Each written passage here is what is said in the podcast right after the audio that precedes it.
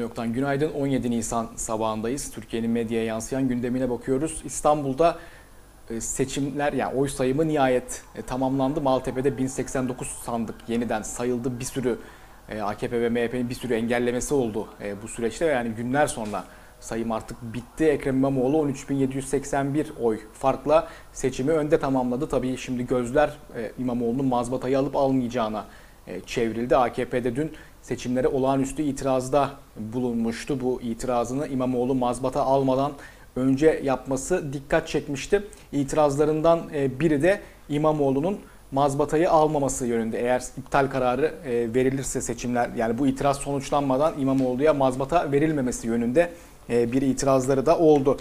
Hürriyet İstanbul'da son viraj manşetini atmış. Maltepe'de oy sayımı sona erdi. AK Parti hem İstanbul seçimlerinin yenilenmesi için olağanüstü itirazda bulundu hem de itiraz sonuçlanmadan mazbata verilmemesi için dilekçe verdi.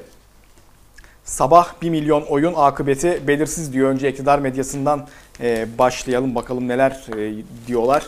AK Parti organize usulsüzlük gerekçesiyle seçimin iptali ve yenilenmesi için olağanüstü itiraz dilekçesini verdi. Yeni Şafak 19 bin sahte görevli manşetini atmış. Yani baktığımızda işte sabahta, Yeni Şafak'ta, diğer iktidara yakın diğer gazetelerde de farklı farklı e, işte dilek itiraz dilekçesinde yer alan farklı iddialardan e, tutulduğu görülüyor. Karar son hamle iptal talebi demiş İstanbul seçimlerinde bu artık yani AKP'nin yaptığı e, son hamle biraz ona vurgu var. Peki bu itiraz dilekçesinde neler var? Altı dolu mu gerçekten itiraz dilekçelerinin? Dün 3 tane bavul özellikle medyaya o fotoğraflar yansıtılmıştı. Yani şimdi çok yüklü e, kanıtlarımız var. İmajı oluşturmaya çalışıyor belli ki AKP. Bir gün içi boş 3 bavul manşetini atmış. Büyükçekmece ve Maltepe ile ülkeyi günlerce oyalayan AKP sürecin sonucunu beklemeden YSK'ye başvurdu. AKP'li Yavuz dilekçenin verilmesinin ardından yaptığı değerlendirmede önceki argümanlarından vazgeçti. Tek ortak nokta gariplik hissi. Ortaya karışık dilekçe demiş bir gün CHP'nin de bu yönde bir değerlendirmesi var. Onu da okuyalım. Ali İhsan Yavuz biliyorsunuz AKP'nin seçim işlerinden sorumlu genel başkan yardımcısı 17 gündür yaptığı gibi somut hiçbir şey söylemeden itirazlarını dile getirdi. Yavuz burada bir gariplik var diyerek 3 bavulu YSK'ye teslim etti. AKP'nin YSK'ye başvurmasından dakikalar sonra ekran karşısına çıkan CHP sözcüsü Faik Öztrak ortaya karışık bir dilekçeyle başvurulduğunu söyleyerek bir sürü gerekçe var. Biri olmazsa diğeri seçimi iptal ettirebilir miyiz diye kıvranıyorlar. Kumpas için 3 valiz yetmemiş. FETÖ tipi kumpasla karşı karşıyayız ifadelerini kullandı. Peki bu itiraz dilekçelerinde neler var? Hangi gerekçeler e, öne çıkarılıyor? Usulsüz seçmen kaydı yani AKP'nin ilk iddiası hep büyük çekmece üzerinden bunlar dile getiriliyordu. Sözcüde Deniz Zeyrek ve Hürriyet'te Abdülkadir Selvi bu itiraz dilekçesinde tam olarak nelerin olduğunu biraz ortaya koymuşlar. E, büyük çekmece iddiasıyla başlayalım. Zeyrek'in şöyle bir hatırlatması var. 17 Ocak 2019 tarihli bir adli soruşturmada bir belediye çalışanının 8 bin civarında seçmenle ilgili işlem yaptığı vurgulanıyor. Burada YSK'nın tavrının ne olacağını YSK Başkanı Sadi Güven'in 22 Ocak 2019 tarihli mükerrer hayali seçmen yok açıklamasından ve YSK'nın içtihatlarından anlayabiliriz. Seçmen kütükleri 31 Ocak'ta kesinleştiğinden ve askı süresinde yapılan itirazlar sonuçlandırıldığından YSK'nın sonradan gündeme getirilen iddiaları kabul etmesi zor görünüyor.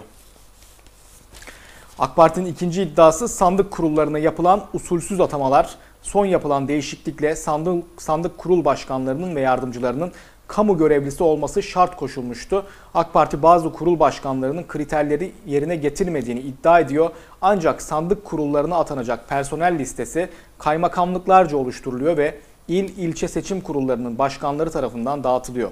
Haliyle seçim gecesi oluşan sandık kurulları ile ilgili tüm tasarruf İçişleri Bakanlığı ile YSK'ya aittir ve YSK 2016'daki mühürsüz oy vakasında olduğu gibi vatandaşların usulüne uygun oy kullanmasını somut bir şekilde etkilemediği sürece sandık kurullarıyla ilgili itirazları reddediyor.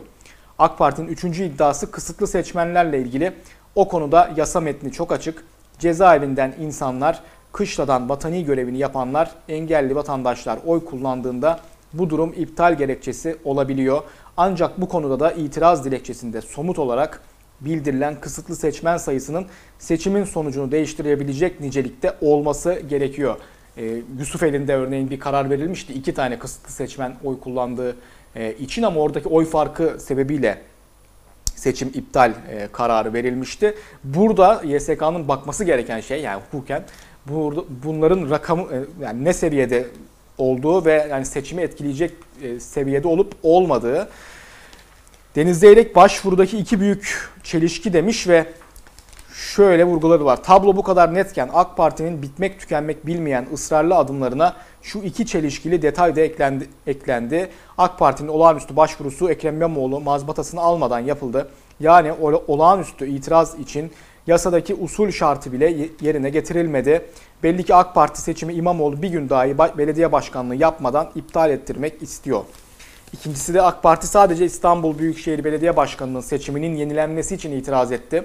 Oysa usulsüz kaydedilen seçmen, usulsüz sandık kurulu üyeleri ve kısıtlı seçmen durumu varsa sadece büyükşehir değil ilçe belediye başkanlığı, belediye meclisi ve muhtarlık seçimini de etkiler.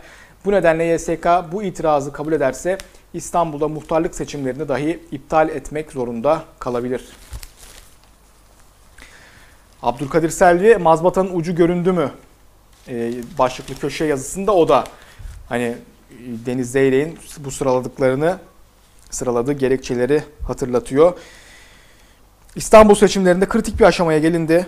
YSK'nın vereceği kararın sadece hukuki boyutu olmayacağı artık belli. Çünkü 31 Mart gecesinden bu yana yaşanan itiraz süreciyle İstanbul seçimleri amacının çok ötesinde bir anlam kazandı. YSK'nın kararı siyaseti yeniden şekillendirecek deniliyor. Tabii tüm bu işte itiraz dilekçesinde yer alanlar ortada. YSK'nın daha önceki kararları, içtihatları ortada. E, tüm bu vaziyet ortadayken eğer seçimlerin iptali ve yenilenmesi kararı verilirse bunun hukuki değil siyasi bir e, karar olacağı ve AKP'nin etkisiyle alınmış bir e, karar olacağı da ortada. Bunu söylemek e, gerekiyor. Sözcü Şimdi AKP'nin dünkü itirazında da bir kritik bir e, yan vardı. Eğer seçim bu itiraz sonuçlanmadan Ekrem İmamoğlu'ya mazbata verilmesin. Çünkü artık seçimi yani oy sayımını daha fazla erteleyebilecekleri bir e, durum kalmadı. Hani erteleyebilecekleri kadar ertelediler. Ekrem İmamoğlu'nun mazbatayı almasının önünde de aslında e, bir şey kalmadı. O yüzden böyle bir başvuruda bulundular. Ama bu başvuru hukuki mi ve arkasında ne var? Sözcünün manşeti İmamoğlu belediye binasına girmesin paniği. Biliyorsunuz İmamoğlu daha önce hani belediyeden bazı evrakların e, uçurulduğuna, ortadan kaldırıldığına dair bize duyumlar geliyor diyerek belediyede bunca yıldır yapılan bazı hukuksuz işlemler, usulsüz işlemlerin e, kanıtlarının ortadan kaldırılmaya çalışıldığına dair iddiaları duyduklarını dile getirmişti. Sözcünün manşeti de e, buna vurgu yapıyor ve İstanbul Barosu eski başkanı avukat e, Turgut Kazan da şöyle diyor. Bir oyun peşindeler. İmamoğlu belediye binasına giremesini istiyorlar. Panik yaşıyorlar. CHP'de yasada böyle bir şey yok. Talep kabul edilemez diyor. Seçim kanunu ne diyor? Sözcü bunu da aktarmış. Seçim kanunun 130. maddesi tutanaklara olağanüstü itirazın nasıl yapılacağını anlatıyor. Buna göre seçime olağanüstü itiraz il birleştirme tutanağının düzenlenmesinden sonra 7 gün içinde yapılabilir. AKP'nin başvurusu bu şartı taşımıyor.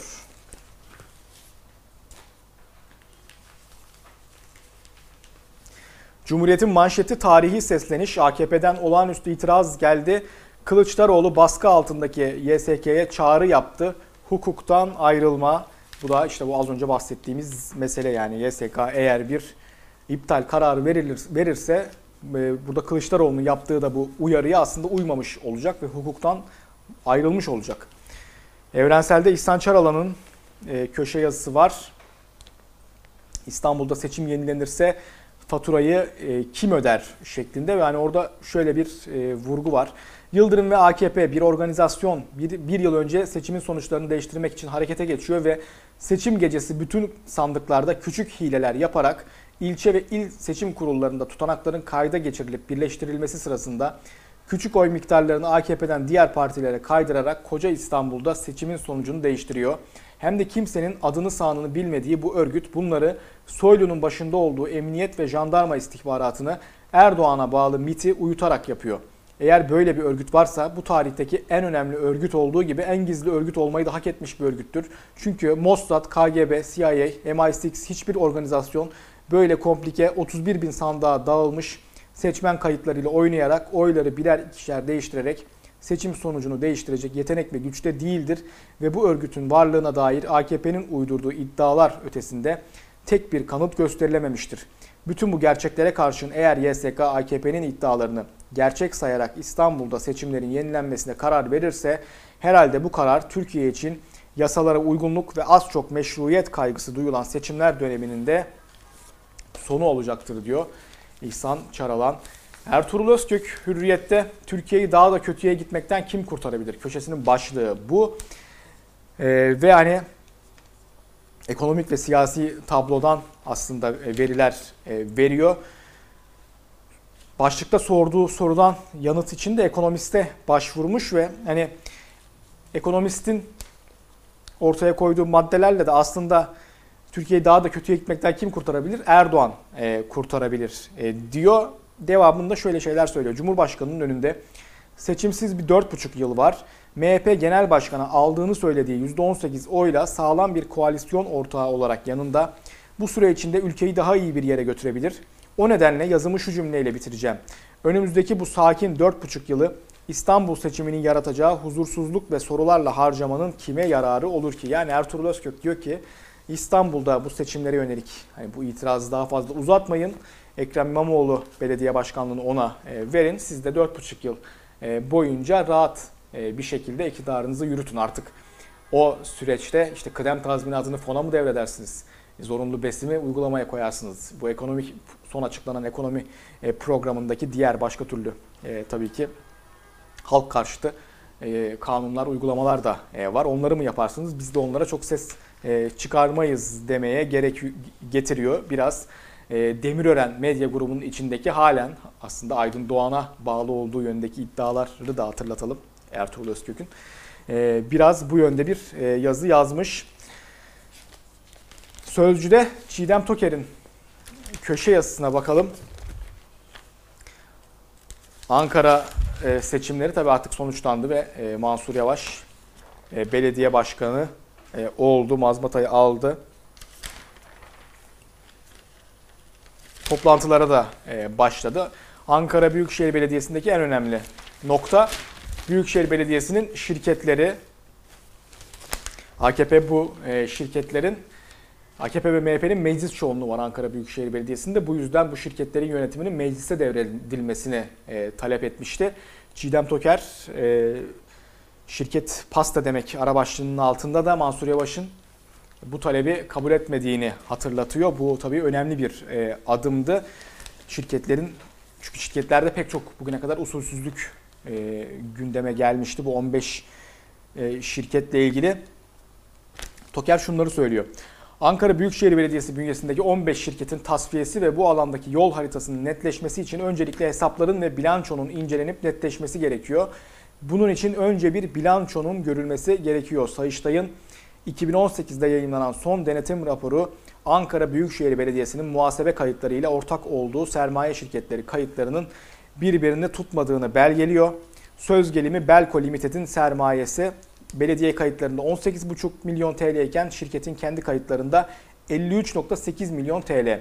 Yine Ankara Halk Ekmeği'nin sermayesi belediye hesabında 19,6 milyon TL iken şirket hesabında 38,8 milyon TL. Bunun gibi çok sayıda örnek var ve neredeyse tüm e, şirketlerde bu usulsüzlükler e, gündemde. Dolayısıyla Ankara Büyükşehir'in şirketleri önümüzdeki e, dönemin önemli gündemlerinden olacak. Mansur Yavaş'ın bunlara karşı tabi atacağı adımlar da takip edilecek. Sözcüde bir başka yerel seçimlerle ilgili önemli köşe yazısı Saygı Öztürk'e ait. Bahçeli biliyorsunuz e, seçimlerden sonra bir öneride bulunmuştu. Büyükşehir belediye başkanları seçilsin ve il belediye başkanlıklarına da o atama yapsın şeklinde. Yani ayrı ayrı ilçelerde ayrı ayrı belediye başkanlık seçimlerine e, gerek yok e, diye. Saygı Öztürk bu öneriyi ilk olarak 2004'te Adana Büyükşehir Belediye Başkanı Aytaç Durağ'ın yaptığını hatırlatıyor ve Recep Tayyip Erdoğan başkanlığında bunun Ankara'da tartışıldığı işte pek çok belediye başkanının da işte İzmir Büyükşehir Belediye Başkanı Ahmet Ahmet Priştina ve Gaziantep Büyükşehir Belediye Başkanı Celal Doğan tabii ki e, dönemin onların da e, bu tartışmaya katıldığını ve olumlu yönde fikir e, belirttiği, aktardığını söylüyor. Yani bu şu anki vaziyette biraz çift başlılık olduğuna getiriyorlar.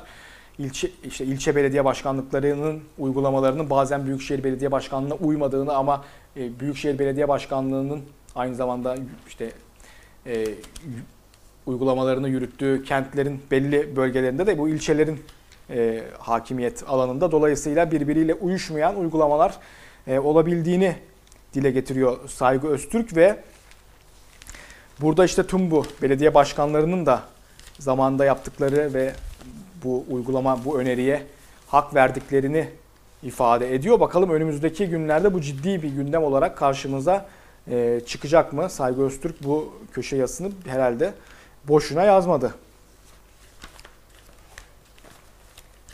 Dün Diyarbakır'da e, tabii kayyımdan e, sonra Diyarbakır'ın halk tarafından seçilen belediye başkanları, iş belediye başkanları yeniden e, belediyeye e, girdiler. Yeni yaşam yeniden halkın manşetini atmış. Diyarbakır'ı iki buçuk yıl sonra yeniden seçilmiş eş başkanlar yönetmeye başladı deniliyor ve e, Mızraklı mazbatayı alıp belediyeye girdikten e, sonra o odanın şatafatını ortaya e, koymuştu. Şatafat düşkünü kayyum demiş Yeni Yaşam. Mazbatayı aldıktan sonra bir açıklama yapan Mızraklı şunları söyledi. Bu seçimin sonucunu Sayın Leyla Güven'e haksız ve hukuksuz olarak cezaevinde tutulan Sayın Gülten Kışan'a ithaf ediyoruz. Herkesin barış umudunun gerçekleştiği yarınların bir an önce gelmesi umuduyla Mızraklı Bağlar mazbatasının ikinci sıradaki AKP adayını verilmesine de tepki gösterdi. Belediyenin önündeki bariyerler ve polis kulübeleri tamamen kaldırıldı. Öte yandan kayyumun iki buçuk yılda makam odasını saray şeklinde düzenlediği de ortaya çıktı. Bunun videosunu dün e, Mızraklı sosyal medyadan yayınlamıştı. Sözcü'de e, Çiğdem Toker yazısının girişinde e, bu buna, bu duruma vurgu yapıyor. Onu da belirtelim. Yani kayyumun halkın parasını nelere harcadığının ortaya çıkmasına değinmiş sözcüde. E, kararda Taha Akyol'un e, bir yazısı var ve biliyorsunuz YSK KHK'lilerin KHK'lilere mazbata verilmemesi kararını vermişti. Bu aslında tabii KHK herhangi bir e, işte mahkemeden verilmiş bir karar yok. Herhangi bir hukuki bir e, karar yok bu KHK ile ihraçlarda. Dolayısıyla ortada aslında hukuki bir kararın olmadığını e, vurgu yapıyor Taha Akyol ve bu kararların hepsinin Avrupa İnsan Hakları Mahkemesi'nden dönmesi riskinin e, bulunduğunu belirtiyor. Bunun da Türkiye'yi zor durumda bırakacağını belirtmiş Akyol. Aydınlığın manşeti yıllık bütçe 3 ayda tükendi. E, seçim bütçeyi yedi manşet, manşetteki ifadede. Halk üzerindeki ekonomik baskıyı seçim sürecinde hafifletmek isteyen iktidar bir yıllık bütçeyi 3 ayda harcadı. Geçen yıl 72.6 milyar lira olan toplam bütçe açığı bu yıl 3 ayda 69 milyara ulaştı.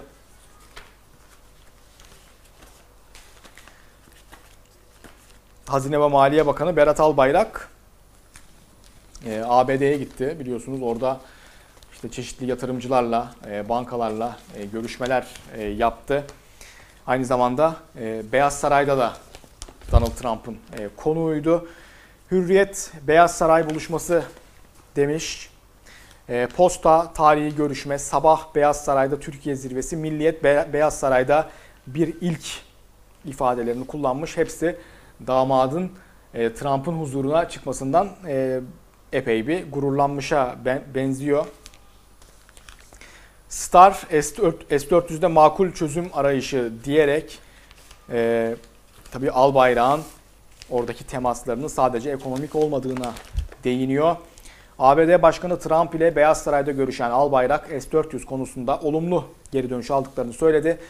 Cumhurbaşkanımızın bazı mesajları vardı. Onları kendisine ilettik. Gayet pozitif, olumlu, yapıcı bir bakış açısı sergiledi diyor.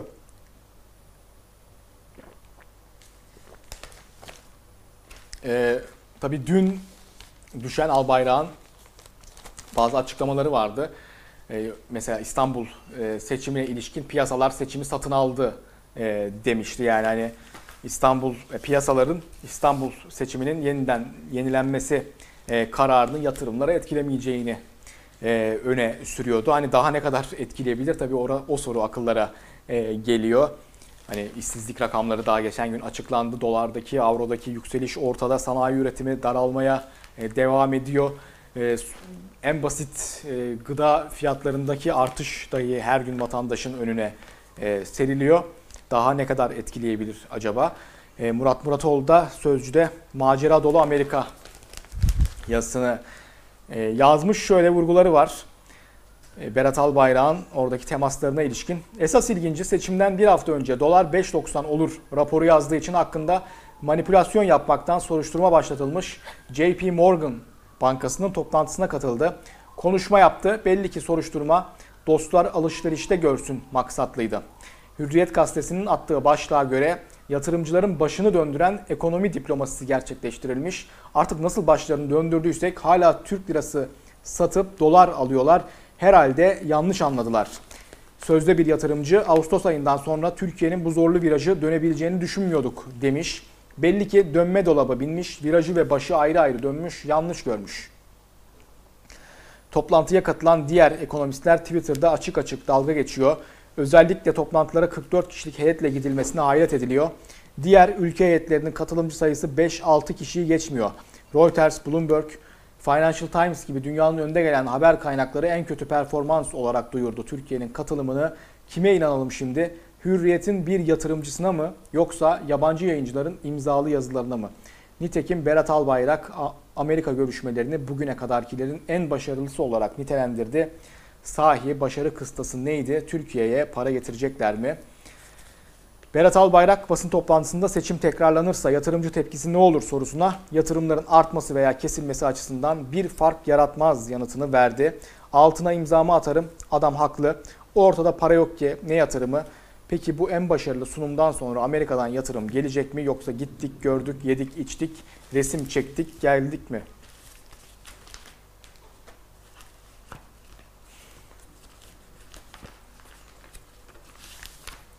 Evrensel'in sür manşeti kıdem tazminatının gaspına karşı 1 Mayıs'a e, Berat Albayrak'ın geçen hafta açıkladığı ekonomik programda kıdem tazminatının e, gaspı da önemli bir e, yer ediyor.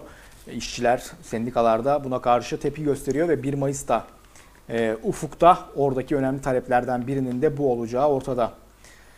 Kıdem tazminatının fona devredilmesi ve bireysel emeklilik sisteminin zorunlu hale getirilmesine ilişkin açıklama yapan DISK, reform paketinin krizin faturasını çalışanların emeğiyle geçinenlerin sırtına yüklemeyi hedefleyen ciddi tehlikeler içerdiğini ifade etti. İşçiler giderek ağırlaşan bir yaşam mücadelesi verirken işsizlik yangını memleketi sarmışken kıdem tazminatına ve işçilerin cebine el uzatmanın karşısında her türlü demokratik direniş meşru bir hak olacaktır diyen disk işçileri iş, işsizliğe, kıdem tazminatının gaspına ve zorunlu bese karşı 1 Mayıs'a çağırdı.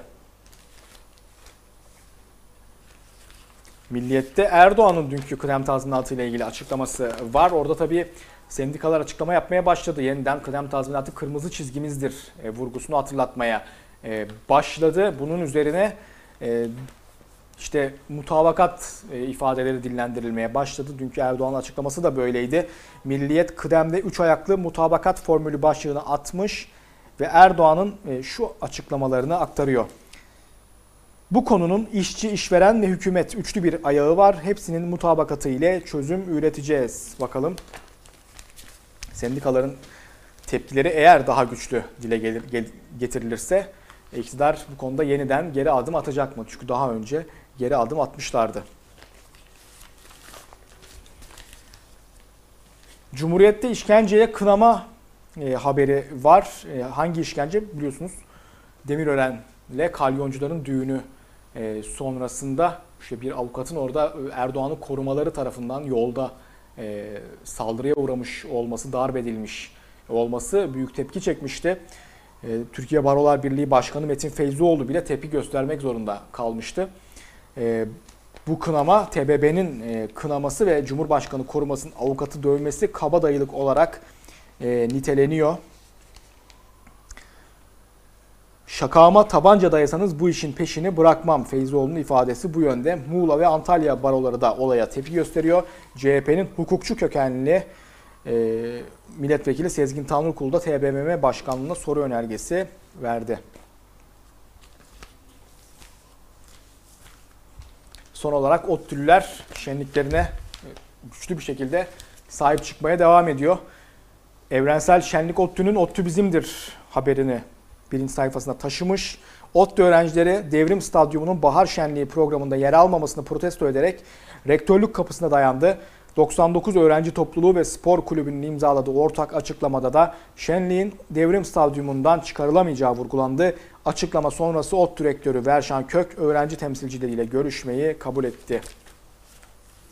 Ne var ne yoktan bugünlük bu kadar. Yarın yeniden aynı saatte görüşmek üzere. Hoşçakalın.